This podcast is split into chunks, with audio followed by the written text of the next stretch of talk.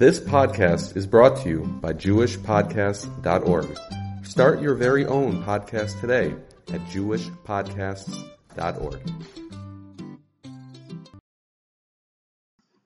Hi there, welcome everyone. This is Yehoshua Alt. Welcome to another episode of the Fascinating Insights podcast. If you would like to read the Fascinating Insights uh, weekly um, Divrei Torah, you could click on the right top of the screen where it says weekly Torah articles, and next to it you could click the Jewish Tribune Torah articles for the Torah articles that appear in the newspaper, the Jewish Tribune in England. Can feel free to email me with any questions, comments, or to send you the newsletter. Um, the at uh, yalt yalt three two eight five at gmail.com.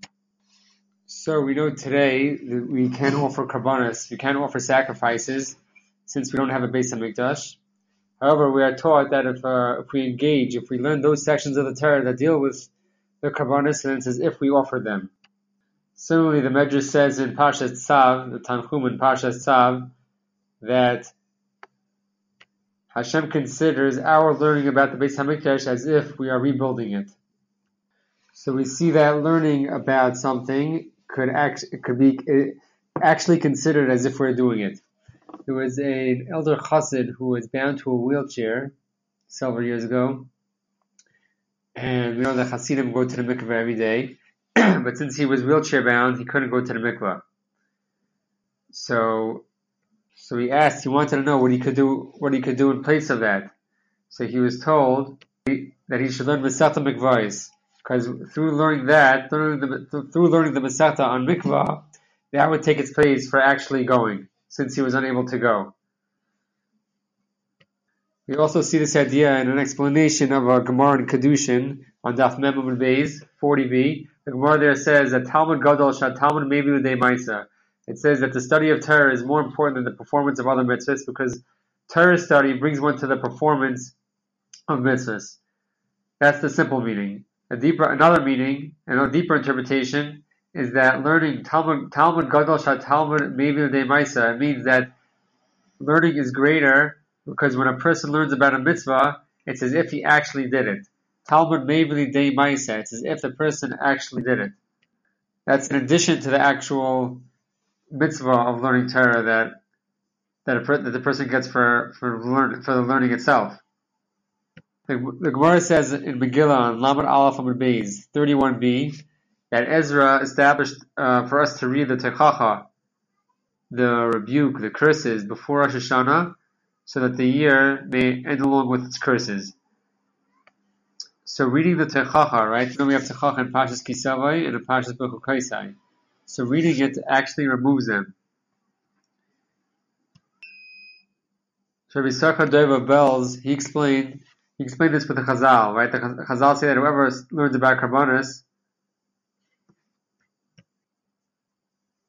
just like when a person learns about Karbanis, it's as if he offered them, so the same applies that from just learning about the Techacha, when he reads the Techacha, when he reads the curses in Kisavai and in Bechukaisai, it's as if he received them already, and he's already, it's like he's Yetze with that already.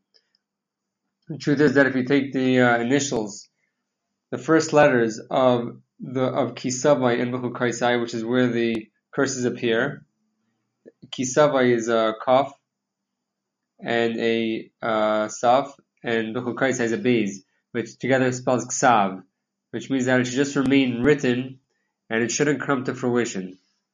We shouldn't experience, we shouldn't we shouldn't experience them.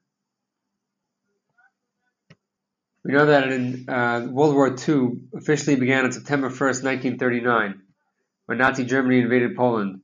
That day, September 1st, was a Friday, and was Friday Parshas Kisavai. And it was said that if the war would have waited until that Sunday, which is after the Parshas Kisavai, meaning that they would have read Parshas Kisavai on Shabbos, then the Holocaust wouldn't have happened, because the reading of the curses in Kisavai would have been sufficient. It would have been it would have been read on that Shabbos. We, were, we would have already fulfilled those. We, we would have already fulfilled it just through the reading. All those curses would have been fulfilled just through the reading of Kisavai, it wouldn't have had to come to fruition. We'll just end off with a with an analogy that if someone buys a container that's flammable,